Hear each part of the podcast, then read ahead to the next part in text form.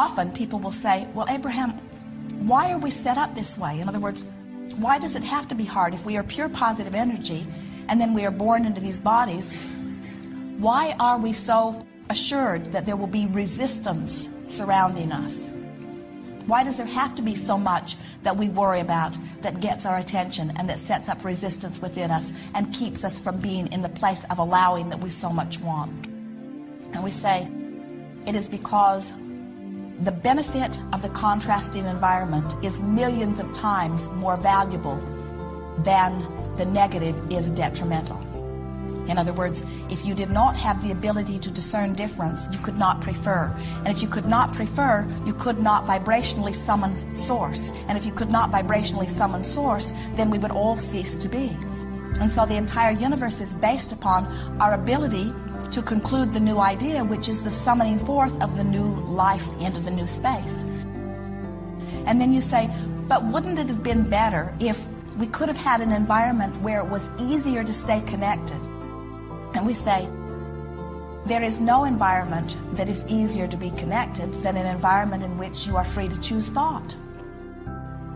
And you say, but it's hard to choose a thought that feels good when there's so much around me that feels bad. And we say, only because you haven't practiced it that way. Only because you've been convinced that you've got to clamor around the problem in order to find the solution. And there is truth in some of that. The clamoring around the problem is what is giving birth to the desire, you see. And so it's all an integral part of all of this. There are some who say that we should not encourage you to have desire. And yet, we cannot stop you from having desire. The universe is established to produce desire. There are some who say it is inappropriate to have desire, and we say those are only those who have not figured out how to find vibrational alignment with the desire, so the desire is always painful. We understand why you would not want to have a desire that is painful, but the only reason it is painful is because you have not yet learned how to allow. So then you say, well, how do we allow? And we say, you find a thought that feels good and practice it until it becomes your proclivity. And you say, oh, that's far too simple. There's got to be something bigger than that. There's got to be something a lot more than just feeling good. And we say, there is nothing more important than that you feel good. Because when you feel good, you've got control of your vibration. And when you've got control of your vibration, you are the deliberate creator of your experience. So when you say, why do we have to allow? We say it is because you were born into an environment where there are choices. You were born into an environment where there is variety. In other words, if you lived in a household where everybody thought exactly the same way, and nobody had any contention about anything. Everybody wanted everything exactly the same. You were all born to love pizza, and you were all born to love milk, and you were all born to love the color yellow, and you were all born to love hardwood floors instead of carpeted floors. And you were, in other words, if you were all born with these samenesses, you say, oh, we would get along so famously we all sing the same songs and we do the same things and we say you would not be stimulated to a new idea and a continuing life force could not continue to be drawn within you because you need we all need an active calling that's big we all need an active calling. There has to be an activation of that summoning of energy. And as long as there is an activation of that summoning of energy, then life continues. And it is our promise to you that life will always continue. And so you say, well, this activation of this energy is a good thing, but my resistance to it is not a good thing. Why do I have to learn allowing? And we say, you would not have to learn allowing if you had not learned disallowing. And you say, that's my point exactly. Why was I born into an environment where I learned disallowing? Why do I have to go back now and learn how to allow? Shouldn't I just naturally allow? And we say, because you wanted the environment of difference and you needed to find your bearing and you needed to find your place and you needed to decide what you want. In other words, we promised you, you did not want to come into an environment where you just said yes, yes, yes, yes, yes, yes, yes, yes, yes to all of it. You wanted to say yes, no. Well, maybe. Well, what do I think? What do I conclude? What is my preference? Otherwise, your perspective has no value if you are not here to decide, to discern, to prefer something new, you see. So then you say, but I thought we are all one. And we say, we are all one, playing off one another for the purpose of coming up with a new idea. And you say, well, it's painful because now I have to learn how to allow all over again. And we say, you'll be all right. You can use your guidance system to know if you don't get too far from where you are, it's always easy to bring yourself back to center. And even if you do get far from where you are, it's still easy to bring yourself back to center. It just takes deciding that feeling good is worth something.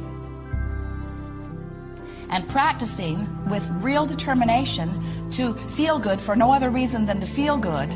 And in time, you show yourself that allowing is not a big issue. It's easy to allow. In fact, it is your dominant proclivity. You would much rather love than not love. You know how we know that? When you don't love, you feel miserable. You would much rather praise than criticize. You know how we know that? Because when you criticize, you feel awful, and when you praise, you feel wonderful. You would much rather know your success and know your value than to feel that you do not have value. You know how we know? Because we feel your pain when you choose the other. In other words, we think that it must be so easy to know the stove is hot. In other words, that does not feel good. It does not feel good to put your hand on a hot stove. And we do not understand sometimes why it is so hard to take your hand off the stove.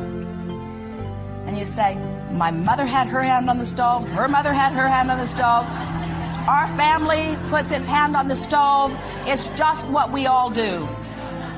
The day I was born, they put my hand on the stove. And we say, But now you get to decide how you like it. And you say, but it's hard. Do I dare take my hand from the stove? And we say, risk it and try it. And you say, ah, it is sweet relief when I take my hand from the stove. But look, my mother still has her hand on the stove, and, and my government still has its hand on the stove. They've all got their hand on the stove. Who am I? to find the relief of not putting my hand on the stove. And we say, all right, put your hand back on the stove if you want to, but understand that you get to allow or not allow. These are your choices. We're wanting you to understand that it's not hard to allow. In fact, the hardest thing of all is to learn patterns of not allowing who you are. It's a lot harder to be confused than to be clear minded. It's a lot harder to be sick than it is well.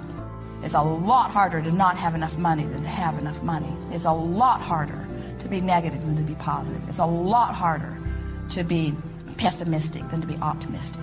The hard, hard, hard, hard thing is not allowing. It's easy to allow. You just have to give yourself permission to do it and practice it a little bit. You are on your own in this, and you like it that way.